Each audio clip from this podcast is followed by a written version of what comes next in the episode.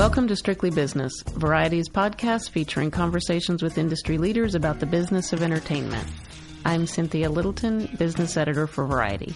Today, my guest in New York is Jeff Valdez. Jeff has worked in the entertainment industry for 30 years. He's a comedian turned producer turned TV entrepreneur. Remember SiTV? Jeff launched that channel as a true cable independent back in 2004. Jeff has been frustrated for years at the slow pace of inclusion for Latinx talent at all levels. After studying the issue, Jeff and three partners decided to tackle it head on as the mission of the newly launched New Cadence production venture. In this interview, Jeff talks about what he sees as Hollywood's supply chain problem and why corporate America needs to take some radical steps to ensure its own future. Jeff Valdez, thank you so much for coming to talk with us. Oh, my pleasure to be here. Thanks for having me. I know that you have recently been on an interesting tour of talking with very prominent industry leaders in entertainment about the persistent lack of meaningful participation of Latinos in the entertainment industry at all levels in front of the camera, behind the camera, in the executive suites, in in decision making processes. It's that you look at the numbers and it is just it's hard to believe that as a society we haven't we haven't advanced and that we haven't opened doors clearly to people particularly people of latino backgrounds mm-hmm. tell me about the information that you and some partners have gathered and tell me about some of the things that you are bringing to corporate leaders in entertainment industry leaders and you're sitting down and talking to them about look at the numbers look at the purchasing power of this of the Latino community in the United States. Talk, talk us through some of the things that you're talking about, and tell us about some of the responses that you're hearing. Um, you know, we we've had some really terrific meetings. Uh, I, I, would tell you that in the past, I don't think that there was the receptivity uh, to hearing things uh, from uh, you know about this market, and that's changed, I think, drastically recently. Uh, so we really, and, and what we're doing is not a political, you should do this because this is the right thing. What we're having are conversations about economics. And when you look at the economics of this market, you just can't continue to ignore it. It's a it's a massive market. We've been saying that for twenty years. Twenty now. years. You and I have had this conversation more than a hundred times, right? True. You, but but but now now you're literally you're talking about the the U.S. Latino, not U.S. Latino. First thing is people go Latino equals Spanish language, and it does not. The U.S. Latino audience is 34 compared to 43. We knew that before, but U.S. born is 18. So for the health of any company, you really have to be thinking about this young cohort. And when I say cohort, also I don't limit it to just the 60 million Latinos in the country. Is is you know my family there were nine kids, seven married non-Latinos but the non Latinos in our family are all culturally Latino. Mm-hmm. So you don't have to be have you know have a last name to be a cultural Latino, right? So I'm going to make you a cultural Latino today, uh, Cynthia. So uh, we'll give you the name El Jefe. La Jefa. I like it. Thank so, you. Uh, but but again, it, it, it's explaining what we call the new mainstream, mm-hmm. because when you look at in in in a lot of major DMAs, 33 percent of of the uh, under 34 audience in the top 10 DMAs is Latino. That's a real number. And it's the seventh largest global economy, 2.13 trillion in GDP. Uh, there's some new studies coming out that are just really mind blowing as to the size of it. And there is a uh, obviously an, a, a complete lack of content, um, in particular in comedy. You know, we we look at the uh, comedy opportunity as as the jumping off point. Uh, Nielsen will, you know, Nielsen research tells us that, you know, Latinos love comedy. Well, they're not seeing or hearing their cadence. Thus, the name of the company we started, New Cadence. We're trying to bring a new cadence to the entertainment business. And what, um, what the the information that you've gathered about purchasing power, about you you really broken it down into specifics of specific markets for for everything for phones to insurance policies mm-hmm. to you know and when you sit with people and they they certainly recognize the power of this market But what what are what answers do you hear when we all ask the questions? Why are there so few Latinos coming in the door as creative talent, as executive recruits or intern recruits that you know that's to start that to get that foot on the ladder? Like what it, what is the block at that point? Well, uh, I, there, there's a couple. Uh, number one, I, I always use the uh, expression you can't change tires on the freeway, right? Right. So you've got companies trying to just keep their business uh, running in a time of great disruption, and you uh, have companies that uh, you know because they're doing that they just they can't just stop and, and change course, right? Uh, that, that's that's a real big problem right there. And then uh, they're unable to hire the talent they need to go out and get it done because also it's a business of friends and people you know, right? Uh, I live on the west side in, in Beverly Hills, and I, you know, my kids went to private school, so my circle of friends there is a level of trust there. But a lot of times, I always joke that you know uh, people in the development industry in Los Angeles have never been east of Highland, right? Right. So you know, and and and I and again, well-intended people, but if you just don't get it, you don't get it. So you need to have the right people in place. Have you looked at all in as part of this process? Have you looked at um, efforts that have been done in the past to to open doors, whether it's you know uh, mentoring programs or in the creative community, you know uh, workshops, you know training programs to try to to try to bring people. Is there anything that is there anything that can work on a level of a of a of a proactive approach by companies? Um, you know what? I, I think a lot of companies do things like that. Um, and, you know, in, in the name of diversity, and we talked before the interview about kind of diversity is kind of a weird thing these days as you talk about it in a more holistic way, right? It's become a catch-all term that has become amorphous now. Right. And, and, and so, you know, the, the, the uh, intern programs and, you know, the, uh, you know, that type of stuff, um, they yield some results. But the reality in this marketplace, there are actually really talented people ready to work that are capable of doing shows and, and getting things done. Uh, this true story. Uh, a couple of years ago, I was at a, um, an event and there was a young lady that I knew that was used to be a showrunner on a show I did for Nickelodeon called Brothers Garcia. She was running the room the last year there. And prior to that, she had run another room and she was there at the young uh, writers table of this company. And I'm like, what are you doing here? She goes, this is the only way I can get in. I had to literally uh, sell myself off as a young writer. I was like, that's absurd. You shouldn't have to do that. So that's, you know, in that they are good, there also needs to be an understanding of, you know, there is talent ready to deploy, right? Because speed to market is critical. I think Netflix has done an amazing job of speed to market and, and, and getting, you know, content out there as opposed to what they call development hell that, you know, is, is a term in Hollywood Sure. right? So it's manufacturing. This is really simple manufacturing. And then the other problem, this is something actually I, I, I we did some very deep research about uh, the the major studios in Hollywood because we, we were like, why is there a block in the supply chain? Right. Because we, and I, I think I mentioned this to you before, is so what we did is we built this index, and it's a really cool index. We went through every writer and director at every studio, and we did their name, their age, their ethnicity, uh, their agency, their agent, how many clients the agent had, how many uh, of those clients were a U.S. Latino, not foreign, right? Because you know an Argentinian is very different than somebody who was born in you know Colorado, as I was sure. uh, they're just their cultural experience. Uh, their their first film ever, uh, uh, their last film, uh, their most recent film, and their box office. So when we built this index, we we found some very interesting things that validated some other stuff that's out there and went a little deeper. Is you know uh, the average age is it's you know like eighty five percent. The studio is about eighty five percent are male.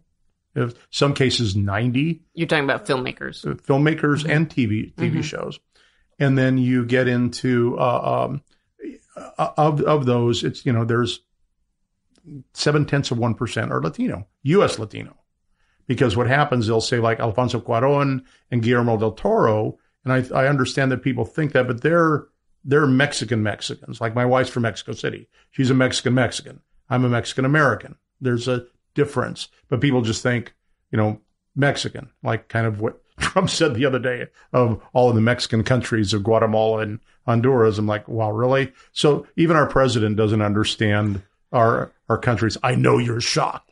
So um, so, so when we looked at that, the supply chain in the very beginning, you have uh, um, the all the studios use three agencies, sell them 75% of their writers and directors. So in those studios, there's seven tenths of 1% of the writers and directors that are US, US Latino. And amazingly, up at the top where the programming is, it's about the same seven tenths. So when people say, well, we haven't done very well, we could do better, I, I very politely say, well, actually, you can't. It's mathematically impossible for you to do better because you would have to change the whole, mm-hmm. not only, you'd have to change all four tires on the car. So what we're proposing is going outside of the traditional structure. And we have to in order to make this happen. The traditional world of, of writers develop scripts, you know, writers start to get get some traction, they get an agent, they kind of get into the system, the pipeline right. of develop of you know because we all know everything starts with the scripts. Sure. Um, and how would you how do you how do you when you say go outside do you mean more aggressive efforts to look for talent in untapped places to, to make people aware even people aware at a young age that writing and producing and being an executive no, that, no, no, that these are that these are even open to them? There there's like i said there's talent ready to go. Um, you know I, I remember when we when we did the brothers garcia series for nickelodeon there were no real comedy writers out there. This was 15 years ago and I met folks, I read them, and I said, you, you know, you're, you're, you're capable. I can read your script, tell you, I can tell you're competent. And same with directors. We gave breaks to a dozen new writers and a dozen new directors on one show. And so it's not about getting them in an intern program. It's about finding smart people and giving them the opportunity because everybody, I assume somebody probably met you one day and said, you know what? She's really smart and talented and I'm going to give her her shot. Right that just happens.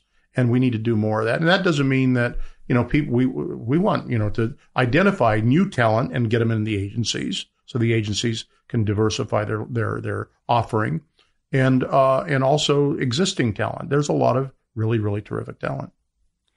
Um, and what is the, you know, when you sit and talk do you do you are you pressing people for a commitment for any kind of response or are you try, trying to is this a consciousness raising effort well no no this is a this is a business effort um, i'm i'm very fortunate that one of my partners is a guy named sol trujillo and sol is the he ran us west he was the chairman and ceo and he ran um, telstra in australia and uh, did some really innovative stuff down there and he ran uh, uh, Orange in Europe. Mm. So having a guy like that as a partner, he's, you know, I'm the creative guy, but he's always about, you know, the bottom line business. He's the closer.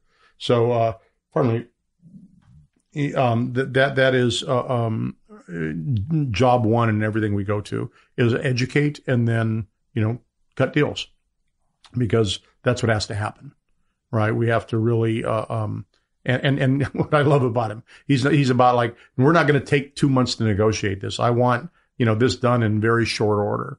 And, and literally, we've gone literally in the past two months from just, just talking about this to, I, I, can't get into a lot of detail, but some terrific uh, results that I think we're, uh, that we're going to yield soon. Mm-hmm.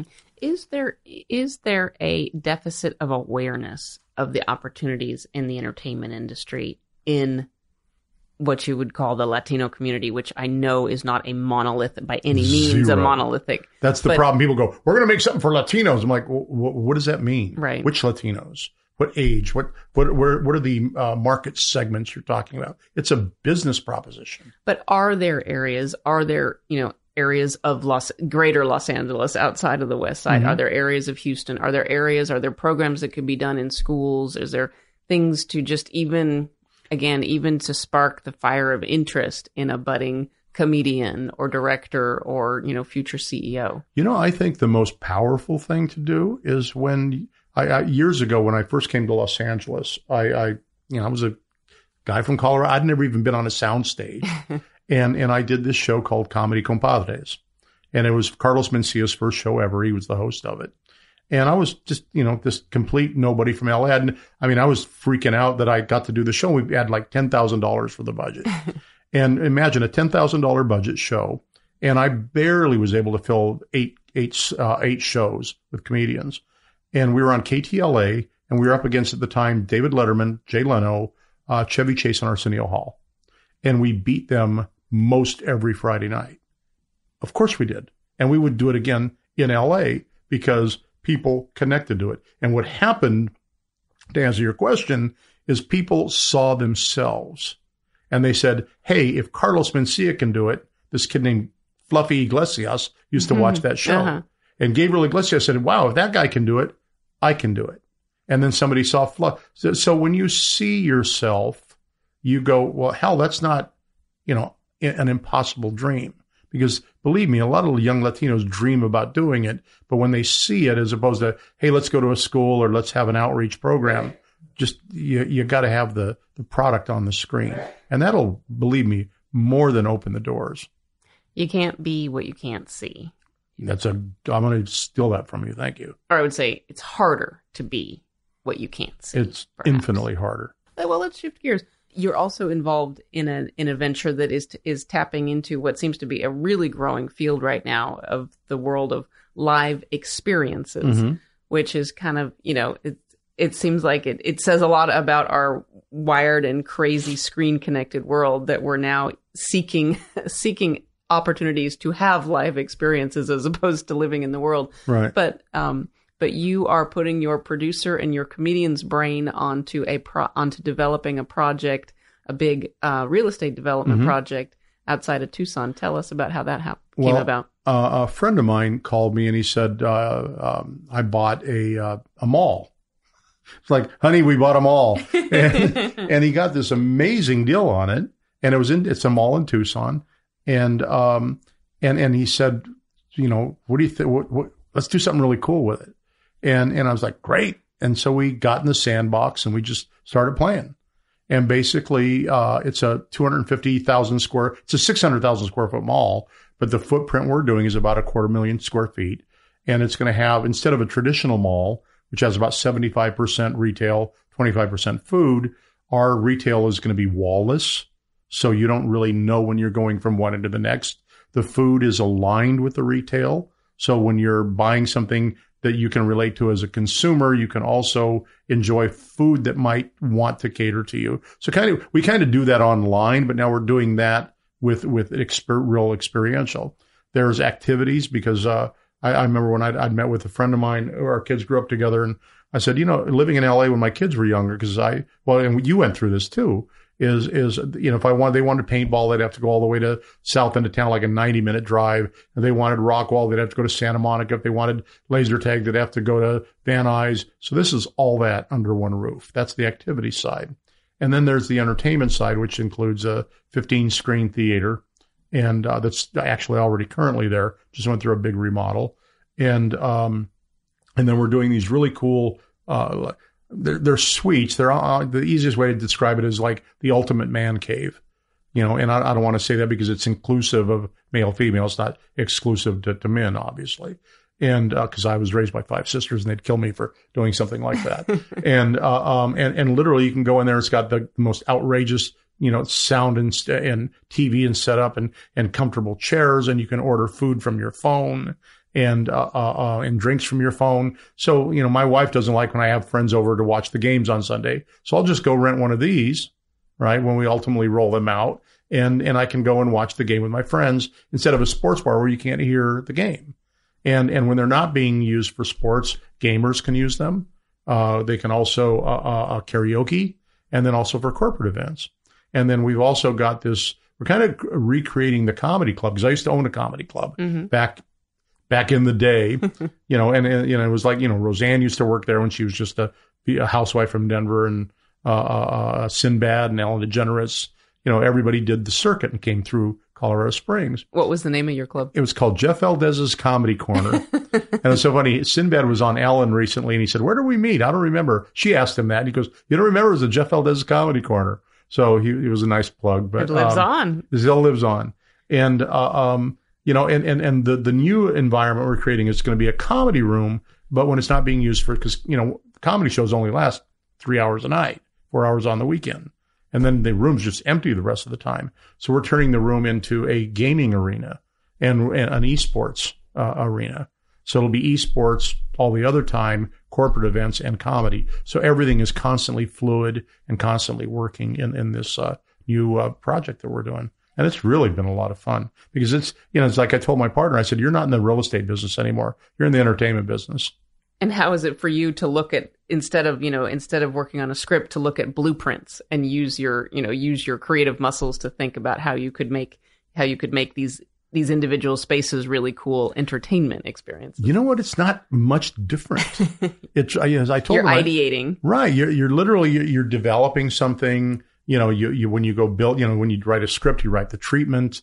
You know, and then you you know, I always tell people if you don't have the treatment, that's the blueprint, right? And then you get into the the real the real site plans and, and the details of it, and and and that's the actual script part and then there's the marketing of it. It's very similar. I told him my my, bud Don Bourne. I said this is like producing a TV show. It's really not much different, but it's real estate. It's just diff, you know it's different because it's real estate, but it's not much different at all, really. So there there are skills that you can t- that, that do translate that you learn in Hollywood that you that do translate outside to Absolutely. other industries. That's, Absolutely, I think that's that's good news for people. Yeah. Um, I know, you know, uh, when we first met, you were um, just at the outset of of a really impressive run of you launched, you know, one of the few that you can count on two hands the number of truly independent from scratch cable channels that Mhm. have been launched in the last, you know, going on, let's call it 15, 16 years. Right.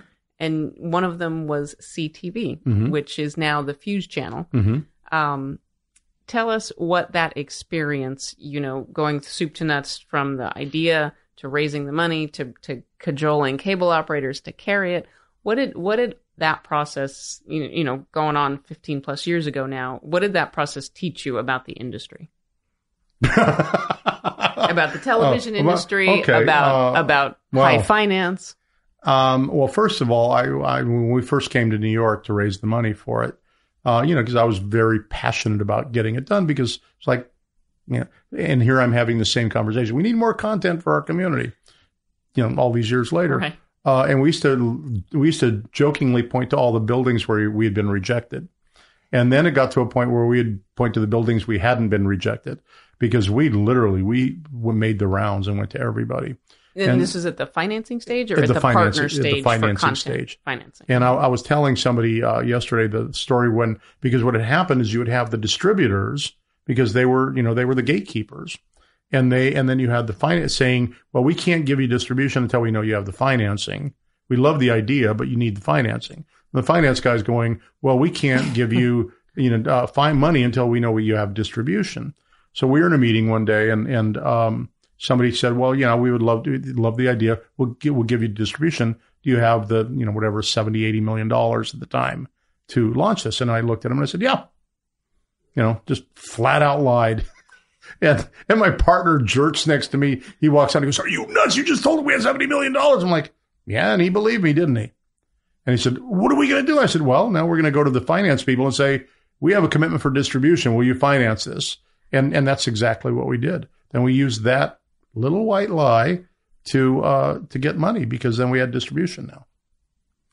It's it, it sounds easy in the retelling, but I'm guessing it took a lot to a, a lot of Oh, spine Oh, it was to it, pull off and to make sure that everybody got to the same point. At the, Oh, yeah, when you I had the, when when push came to shove, you had that seventy million dollars in your pocket Well, or in your bank account. I'll tell you the dumbest thing I will tell you I ever did in the in the process was uh, I had a meeting with uh, uh, uh, with Bob Iger one time, and and um and Bob loved the idea of it, and he's like, "How about I just write a check for the whole thing?"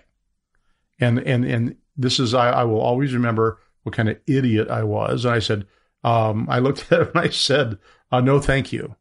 Uh, I, I I just want part of it." And he says, "Why would you not take a full check?" I, I said, "Because well." if you write a big check like that, that makes you an expert in what I'm an expert in. And I don't need any more experts around the table right now. I got this. And he looked at me and says, My, you're rather cocky, aren't you? I said, No, I just know what I'm doing. And, and, and if I, you know, if you guys own it, then we'll just be, you know, uh, uh, beholden to you. And we want to build value for you. So you have to trust that we know what we're doing. And, uh, there's a whole another long story around that whole thing. But uh, um, you know, it was it was that was the dumbest move I've ever made. and just think, you know, what what might what might have been. Well, well, um, and, and and by the way, on the advert, that was just on the finance and the advertising. Once we launched, we had to go out and you know we'd go to the we'd go to the general market ad agencies and they'd say, hey, this is great. We love the programming, love love the reel, uh, but your last name is Valdez. Uh, you should go to the Hispanic agencies. Then we go to the Hispanic agencies and they say, well, wait a second well, this is programming in English. We only do Spanish language. You should go to the, the, the general market agencies. So there, so we ended up just going directly to the brands uh, because that was the only way we could sell it in. Do you think that, um, in your experience, do you think that that the advertising and financing is there? Are they a little more enlightened, or is there more openness? Well, to, there's a lot of money out there right now. I could tell you that. Um, like private know, equity. Yeah, I think there's there's searching more, for content. There's more money than there is places to put it. Quite mm. frankly, mm-hmm. I think people are going to start burying it in coffee cans in their backyard uh, because there, there's just a lot out there.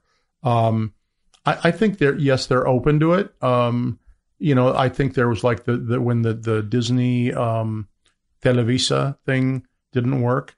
Uh, uh, that, that I, I I don't think that helped the market. Um, you know, because everybody thought if they can't do it, you know, and, and my oh the fu- you're talking about the fusion, fusion channel. thing. I think yeah. I think that was harmful to the market. Um, you know, and my perspective at that time was, look, um, uh, you guys, you, have hired uh, Televisa, who's never produced two seconds of content in English.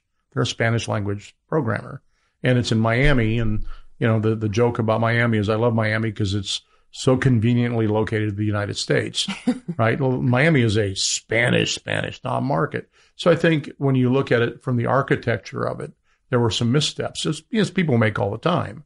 Um, and, um, you know, as, as in, in, SiTV, we had, I, I, thought we did a lot of great things.